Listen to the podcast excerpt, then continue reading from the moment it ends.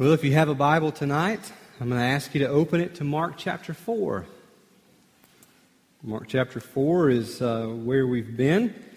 We've been walking through on Sunday mornings um, the book of Mark uh, for quite a while now, and uh, we are just about to get a quarter of the way through it.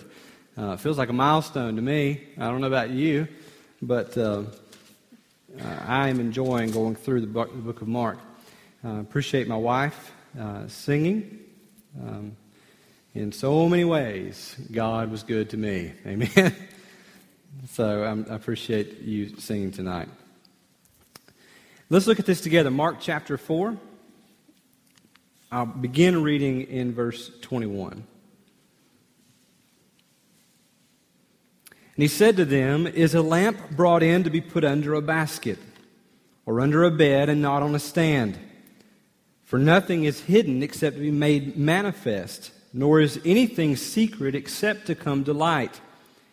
If anyone has ears to hear, let him hear. And he said to them, Pay attention to what you hear. With the measure you use it, it will be measured to you, and still more will be added to you. For to the one who has, more will be given, and from the one who has not, even what he has will be taken away. And he said, The kingdom of God is as if a man should scatter seed on the ground. He sleeps and rises night and day, and the seed sprouts and grows. He knows not how. The earth produces by itself first the blade, then the ear, then the full grain in the ear. But when the grain is ripe, at once he puts in the sickle because the harvest has come. And he said, With what can we compare the kingdom of God? Or what parable shall we use for it? It is like a grain of mustard seed, which, when sown on the ground, is the smallest of all seeds on the earth, yet when it is sown, it grows up and becomes larger than all the garden plants, and puts out large branches so that the birds of the air can make nests in its shade. With many such parables, he spoke the word to them as they were able to hear it. He did not speak to them without a parable, but privately to his own disciples he explained everything. Now, we come to this section, and it is a large section. Last week, we, we looked at the parable of the sower, the soils, as it's referred to, and we looked at a large chunk there. And today, we, tonight, we will take these three other parables that follow up. And I would remind you that Jesus said of the parable last week, How can you understand all the other parables if you don't understand this one? what Jesus was saying was that that one, the parable of the soils, it was the key. It is the key to what was to follow. We also looked at the fact that th- that was a defining moment in how he addressed the crowds. It was from that point forward, he spoke to the crowds in nothing but parables. And it was, a, it was an act of judgment. He was speaking to them in stories that seem, would seem somewhat familiar, but they would be really vague on a lot of, a lot of avenues, and they wouldn't really understand what they meant. And Jesus was doing it intentionally because it was an act of judgment, because they had hardened their hearts. They'd been offered the truth plainly many, many times, and they had continued to reject and to reject and to reject. And Jesus finally says, No more. From this point forward, I will speak to them in parables, and they will not understand, but then I will explain those parables to those who are my true followers in private. And that's what he does. I've titled this sermon by really just a simple phrase in the middle of this passage. The title of this sermon is Pay Attention to What You Hear. Because I would also remind you that in last week's text, as well as this one today, it is largely about hearing. It is very much about listening. And you see this in the passage. Uh, in verse 3 of chapter 4, Jesus says, Listen! Exclamation mark. In chapter 9, he says, He who has ears to hear, let him hear. In, in verse 12, he says, So that they may indeed hear but not understand. In verse 15, when they hear. 16, when they hear the word. 18, those who hear the word. 20, those who hear the word and accept it. It continues into our passage tonight. Verse 23 If anyone has ears to hear, let him hear. Verse 24 Pay attention to what you hear. In verse 33 With many such parables he spoke to them as they were able to hear it. And it's obvious that this entire section, these 34 verses that are tucked together here, some would say these are collection of random parables, random stories that may have been told at different times, and this particular writer just sort of threw them all together. Is that what we believe about the Bible? No. We believe that the Holy Spirit of God wrote through men, but He did it perfectly. That our Bibles didn't come together as a matter of chance. That they are not organized chaotically, but they are organized intentionally.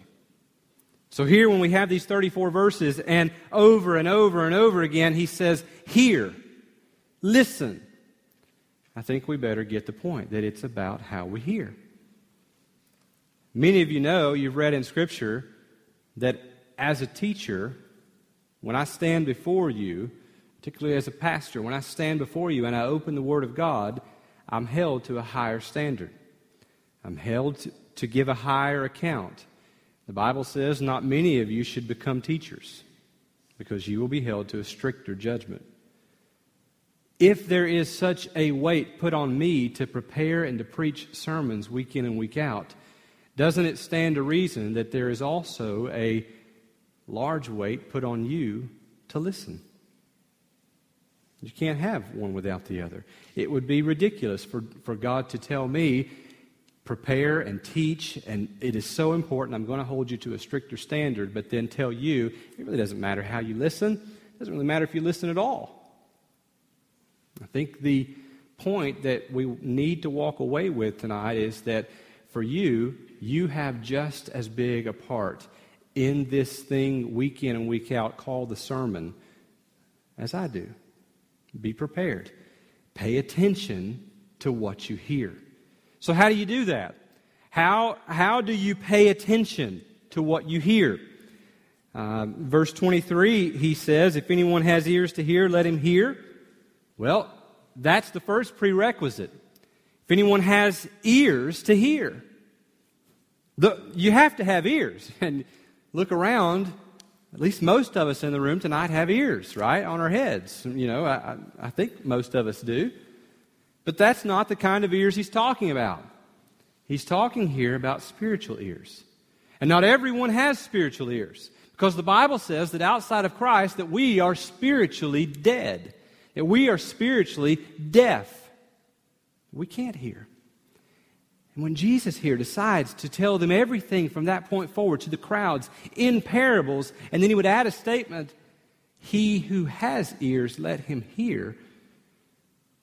He was pointing to his sovereign control even in that. That he would give the ears to hear. The gospel is foolishness to those who are perishing, the Bible says. But to those of us who are being saved, oh, it's life. It's the sweetness of life. It's the best thing we've ever heard. The gospel is incredible. Sometimes I wonder I don't so much wonder anymore because when I first started out in ministry, I thought, boy, if I could just get better at my preaching, if I could just get better at my teaching and my delivery, boy, they would all come. And I would preach my heart out and I would go through it and then give the invitation. No one would come and I would leave dejected. And I would feel like I had failed for the week. And then God showed me this. It is not my responsibility to give people ears. God gives ears. God opens our ears to the truth and shows us the gospel in a way that we understand it. That it makes sense. The person next to you says, Boy, that was just long and boring today. And you're sitting there thinking, No, no, it wasn't. It was the word of life. And that's because God has given you ears to hear.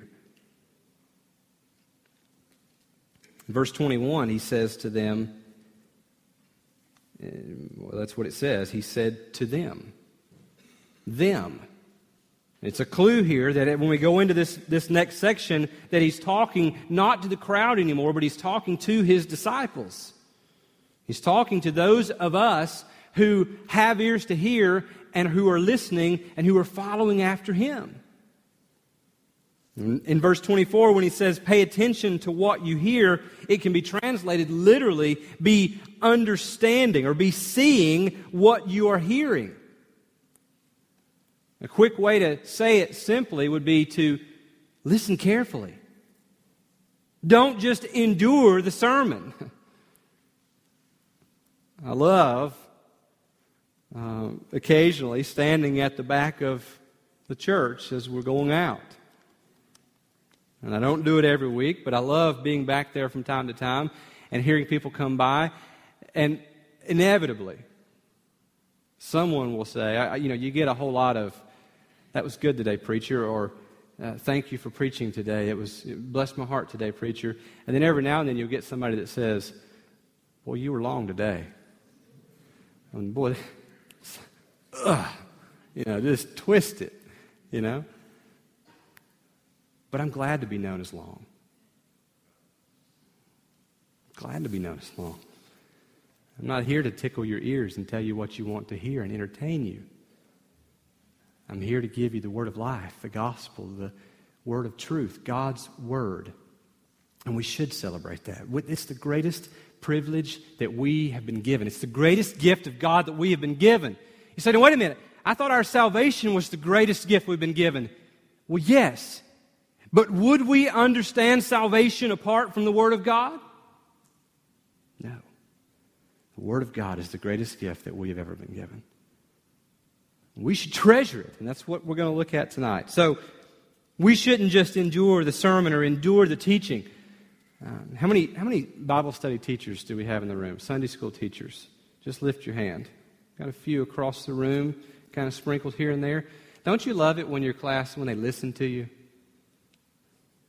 You do, right? Nobody likes, you know, y'all don't listen, y'all just go to sleep. Nobody says that. You love it for them to listen. So, how should we listen? I'm going to give you four things from the text tonight as to how we should listen. If we are going to make much of our evangelistic mission, the reason we have been left here on the planet, then we must learn how to listen. We must learn how to listen well. First, we must listen coming in having made up our mind that we will apply it. There's a novel thought, right? We would actually take it and do something with it. How many sermons have you sat through in your lifetime when you've walked out and done nothing with what you've heard? It's not the intent. Look at verses 21 and 22 of chapter 4. It says, Jesus said, Is a lamp brought in to be put under a basket or under a bed and not on a stand? For nothing is hidden except to be made manifest, nor is anything secret except to come to light. What Jesus is saying there is, you have had the light of the gospel turned on in your life. You've been made a lamp. Don't go hiding your life and your light under a basket. Remember the song that we used to sing growing up? This little light of mine, I'm going to let it shine. You know, and we would sing it, and, uh, you know, whatever the line was, not Satan, not going to let Satan it out. You remember that line? Jesus here is saying that the light's been shown in your life. You've been given ears to hear.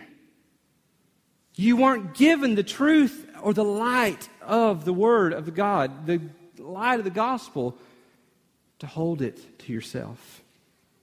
You were given the light to be put on a lampstand and shine. If you give a kid a flashlight, what's that kid going to do? turn it on. Where are they going to shine it? In your face most of the time. Anywhere but where you want them to shine it is where they're going to shine it, right? But a lot of times they're going to take that light and it's going to wind up right in your eyes. You're going to say, Quit shining that thing in my, in my eyes. Get it out of my face. But I think it's a picture of what we do a lot of times in the church. We've been given the light, and all we do is keep shining it at each other. We keep shining it at other people that have lights. And what we ought to be doing is we ought to take it out of this place and go shine it out in the darkness. Go show them the light of the gospel. They won't all get it. Remember the parable? When I, when I studied this this week, this was the major question that I wrestled with. I'm still wrestling with this question. How does this fit? He's talking about the seed being sown on the four different types of soil, and then he goes to a lamp. What's the connection? The only connection that I can figure out is that light is another metaphor for the Word of God, just as the seed is. And you scatter the seed, you also shine the light. And the application for us tonight is application. Take the Word of God as you hear it, as it's taught, as you sit in your personal Bible study week in and week out, and as God reveals more light to you, apply it. That's why James said, don't be hearers only, but be doers of the word. If you're simply a hearer of the word, you are like a man who looks at his face intently in a mirror but walks away and forgets what he looks like. That's what James says. We must do. We must put into practice. That's what we've been talking about in this, in this verse that we've memorized all month long. I've struggled to memorize this verse because I didn't memorize it in the ESV. I memorized it in the New Living some time ago. And so it's I know it in the New Living. Let your light so shine before men that they would see your good works and glorify your Father in heaven. That's a little different than what we've memorized in the ESV. But the truth is still the same. Take the light that you have been given and shine it. When the, word te- when, when the Bible tells us to go share the gospel, share the gospel. We shouldn't, we shouldn't organize a committee to figure out why we should share the gospel. We should take it at its face value and share the gospel on a personal level. And the Bible says to love your wife, love your wife. Respect your husband. Don't provoke your children to wrath. It's all those things. All that the Bible tells us, do it because you've been set free to do it. Outside of Christ, you couldn't do it. But now in Christ, you can. I got to go on. A great picture here. Let me give you one, one other verse that, that goes with this. Philippians 2, verses 14 and 15 says, Do all things without grumbling or questioning, that you may be blameless and innocent, children of God, without blemish in the midst of a crooked and twisted generation, among whom you shine as lights in the world. That's what's going to happen when we, as the church of God, begin to take the Word of God and apply it in our lives will go out of this place and instead of them telling, saying things that are true of us and saying all they are is a bunch of hypocrites. I'm not saying you. You know as well as I do there are hypocrites in the church. We should go out of this place saying, I'm not going to be able to do it perfectly, probably, but I want to do the best job I can at applying what I've heard today. How am I going to apply this message from the Word of God to my life today? Develop an action plan. And then when you go out there and you're trying in the power and the strength of the Lord to do what He tells you to do, at least they can't say, well, he's just a hypocrite. He preaches one thing, but he does another. Then they'll have to just make up stuff about you. Secondly, not only apply it, but we should cherish it. This is how you should come in every week to listen to the Word of God, to listen to teaching, is cherishing it. Not just applying it, but to cherish it. Look at verses 24 and 25. He says, To them, pay attention to what you hear. With the measure you use it, it will be measured to you. And still more will be added to you. For to the one who has, more will be given, and from the one who has not, even what he has will be taken away. And the picture here is that we've been given a great stewardship. I told you that this is the best gift that we've ever been given.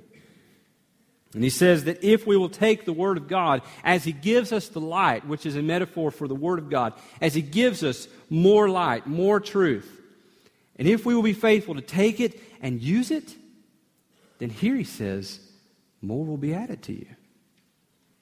There are people that walk around and spend their entire lives wondering why they don't grow, why they don't understand the truths of God, and why they just feel stale and stagnant. And why does it seem like everyone else is growing and I'm not?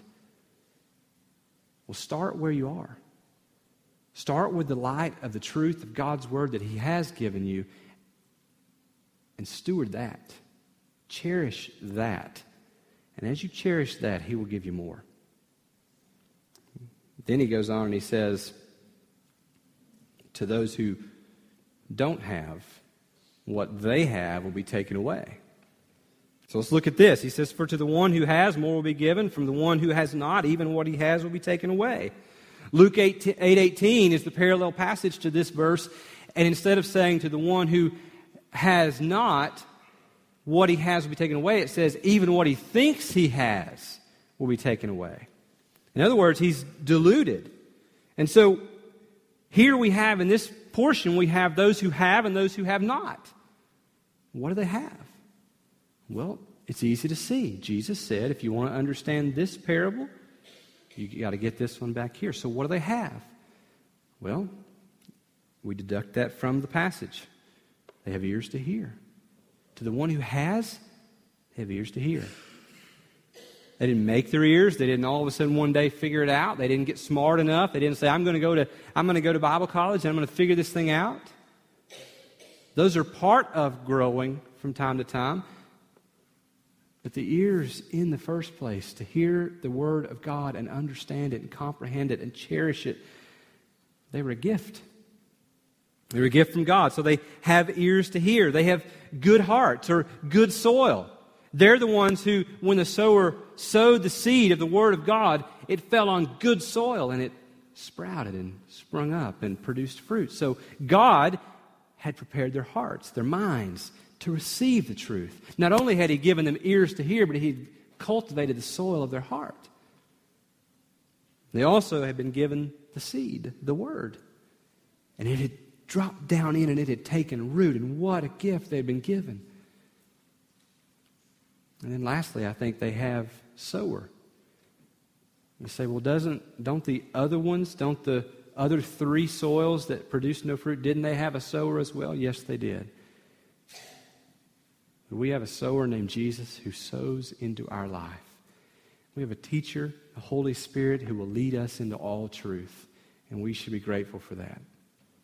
Well, what about those who have not? The Bible says here that those who have not, even what they have or what they think they have will be taken away. So, what don't they have? What possibly don't you have? Well, you don't have the Word.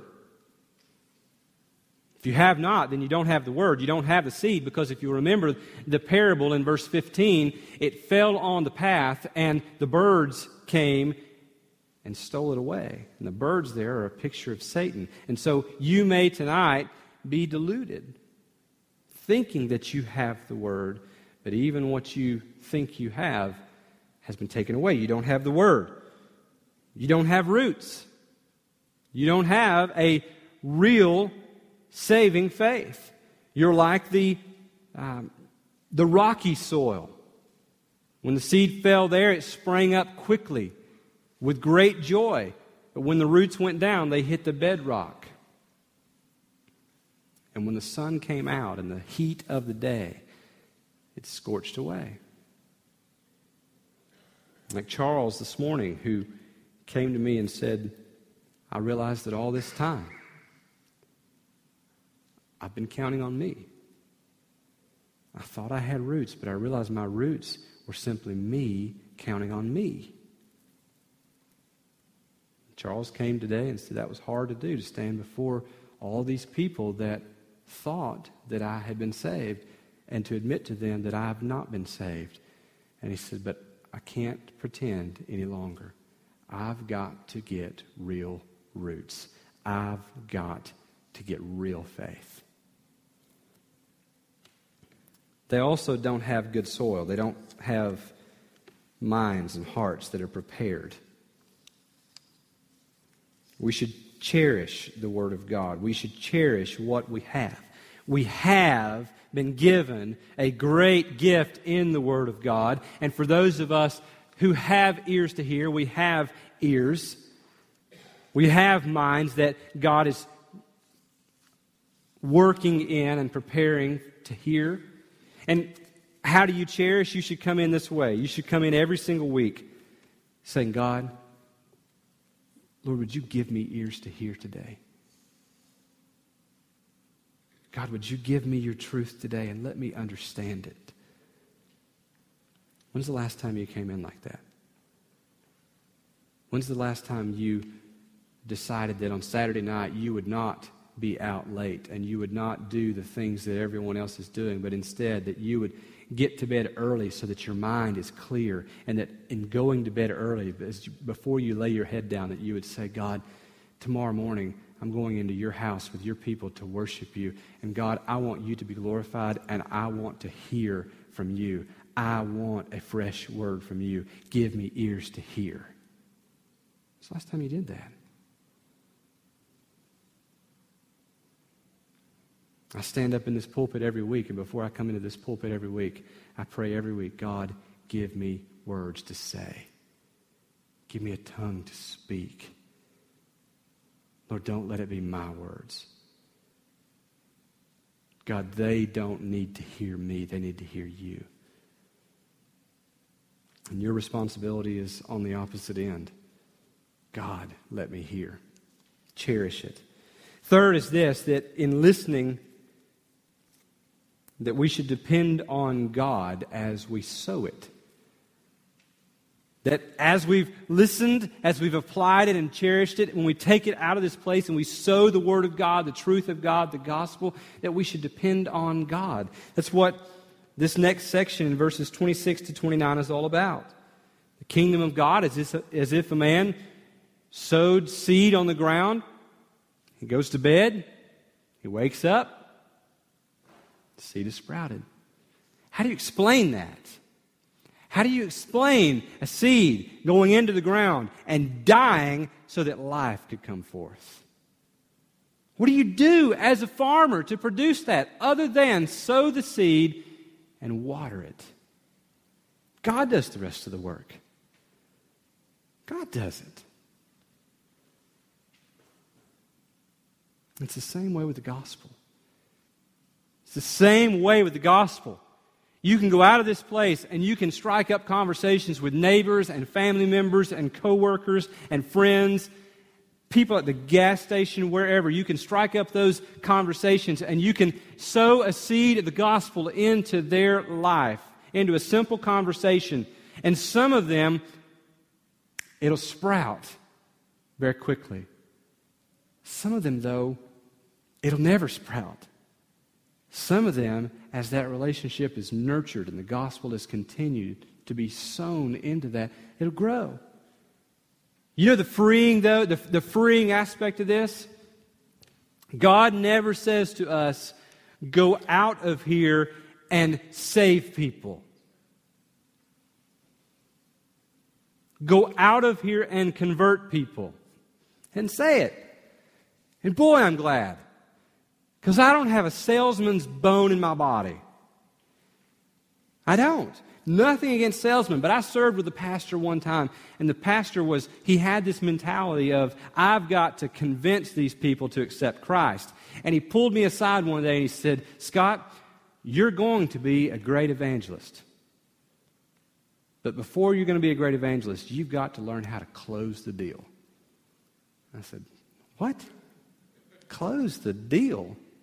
This is my pastor. He's my boss. I want to be, you know, too audacious with him. But even as a kid, I knew I don't close the deal. I simply present the gift. simply sow the seed. And that's freeing. When you go out of this place after hearing the Word of God, ready to apply it and cherish it, when you go out of this place and take the gospel and sow it, it's not up to you to close the deal.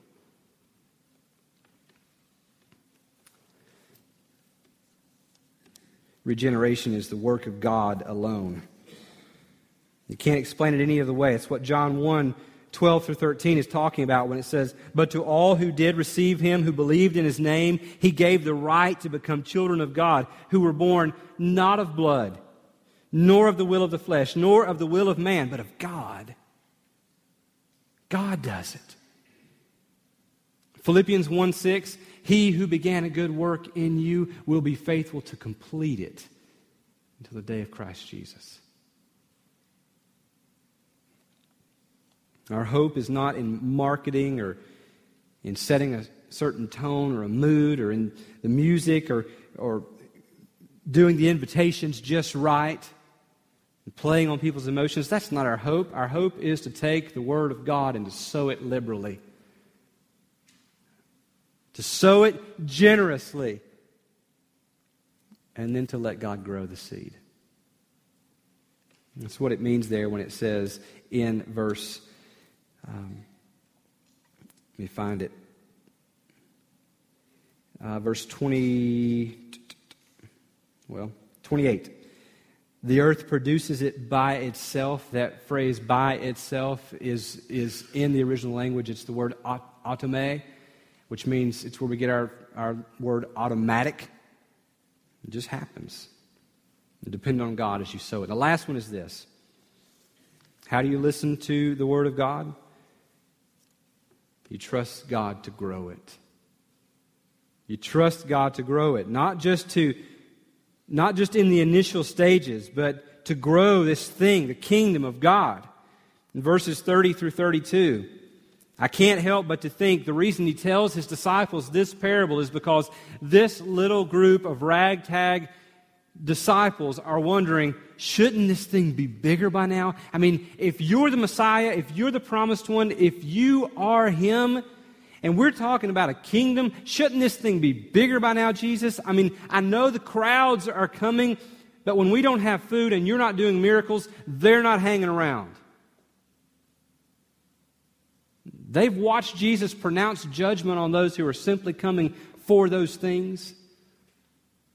And they're looking around this small group and they're saying, But Jesus, this is not much of a kingdom, is it?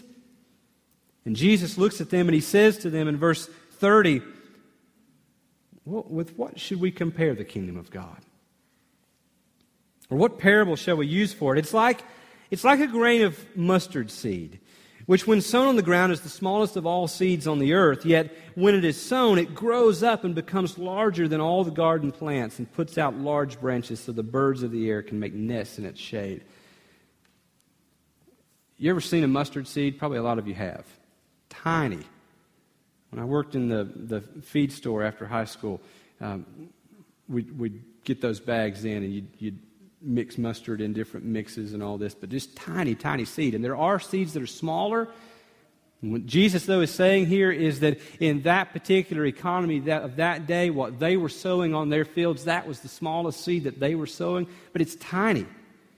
I mean, it's smaller than, than the, the lead of the pencil. If the lead broke off on a pencil, it's smaller than that by, by far.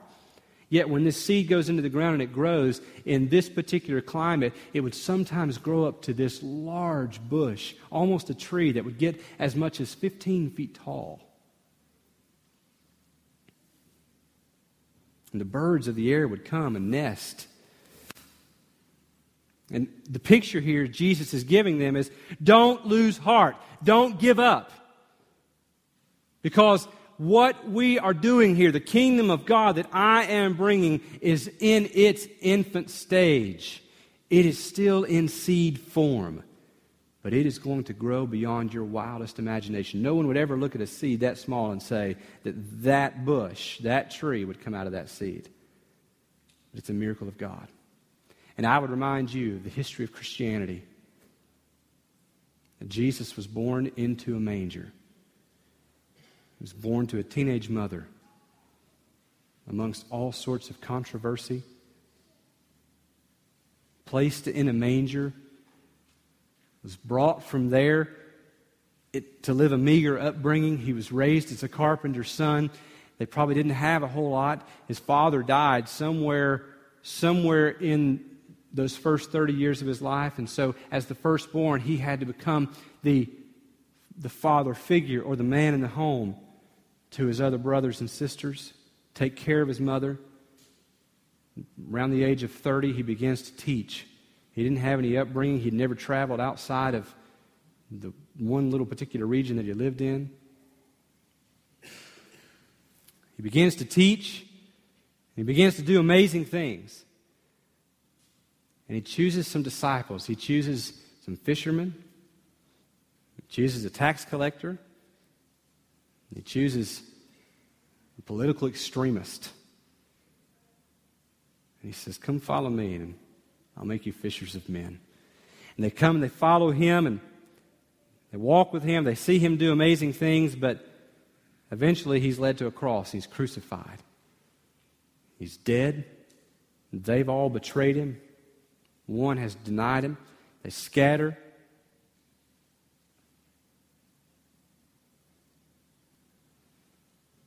Then three days later, he rises from the dead. And he appears to them. And when he appears to them, the Bible says that there's just a few of them. There's just a few. And over the period of next 40 days or so, he appears to about 500 disciples. That's it.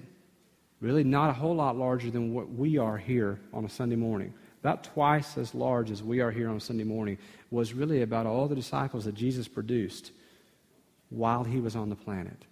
You ever stop and think about that? There are guys today, many guys today, that are pastoring churches much larger than what Jesus ever did. And then he leaves, he goes to heaven, and he says, But wait, wait in Jerusalem. And when my spirit comes on you, you're going to be my witnesses. Jerusalem, Judea, Samaria, to the uttermost parts of the earth. And when they saw him leave, they must have thought, I don't know. They went back, and a few days later, Spirit of God falls, and Peter stands up and preaches. And that day, 3,000 souls enter the kingdom of God. 3,000 people all of a sudden come under the rule and the reign of Jesus Christ. And for the first time ever, these were legitimate. And they saw it. They saw the beginning of this mustard seed begin to sprout. And a week later, 5,000 come. It's 8,000 strong now. Within a few days, 20 to 25,000 legitimate followers of Christ. It spreads from there. The, the church goes under persecution. And when the church is persecuted and they're threatened with, with martyrdom, they're going to kill them for following this Jesus, the church scatters. And when it scatters, they didn't leave the gospel behind, they took it with them. The gospel went out into all those other surrounding regions, and more followers came to Christ. And it spread eventually all over Europe and North Africa. And eventually, there were people that got on a ship, on a boat, the Mayflower. They left and they came to the New World. They settled in the original colonies, which became the United States of America. And 178 years ago, this church was founded as a part of the kingdom of God, as a part of the mustard seed. The gospel is now going through all the world. It's going around the planet. There are still people that are unreached, but for the first time in human history, we know where those people are. We know where the unreached people groups are. And we have a strategy as to how we're going to reach them. And we can legitimately, for the first time in history, see Acts 1 8 to the uttermost parts of the earth as reachable. Isn't that amazing? Jesus here says to them, With what shall we compare the kingdom of God? It's like a mustard seed. small, but when it grows, it will grow beyond your wildest imagination. Aren't you glad for the mustard seed? Aren't you glad that you're not in your personal faith there yet? Aren't you glad that he's not finished with you yet? And you say, but I don't, I don't know. I don't understand all of this and I can't comprehend all of this. And I, I just, sometimes I feel so inadequate and so dumb in this. I would remind you that the kingdom of God is like a mustard seed. And God has sown the seed of the kingdom of God in your heart if you're a follower of His. If you can legitimately today say that He is Lord of your life, then even though you may feel inadequate and dumb, He has planted the kingdom in your heart. And He will, He says, what He started, He will complete. And He is producing in you the character of Christ. And one of these days, you're going to be conformed to the image of Christ. And one of these days, you're going to be given a glorified body. And you're going to forevermore be gathered around the throne of Christ, not as an outsider looking in, but you're going to be gathered around the throne of Christ as joint heir with Jesus. You're going to be gathered there as sibling, Him being our elder brother. We've been adopted into the family of God. Isn't that amazing? Don't ever sell yourself short and say, I'll never get there. I'll never be one of those smart people in, in the church. I'll never be a theologian. God may not want you to write textbooks, but He sure does want you to look like His Son, and He will make it happen. So come every week as we pour over the Word of God and we open it up and say, God, help me to hear. God, I desperately need to hear. Give me ears to hear. Help me to see it. Amen? Let's pray. Jesus, we thank you for your word. It is the greatest gift we have ever been given. Lord, I pray, God, that you would give us ears to hear. Lord, help us to see your truth and to understand it. Convict us of sin when we are straying from you. Help us to, by faith, come back to you, confessing our sin to you, and watch you, Lord, be faithful to forgive us and cleanse us from all unrighteousness. God, grow us. Lord, grow us. Conform us to the image of your Son. Lord, as we take the word, as we take the gospel and we share it, Lord, we are trusting you to produce life. Lord, help us to apply it. Lord, help us to cherish it. Lord, help us to be like trees planted by living water, bear fruit in season and out of season because we cherish and love your word. Thank you for that gift. I pray this in Jesus' name. Amen. Amen.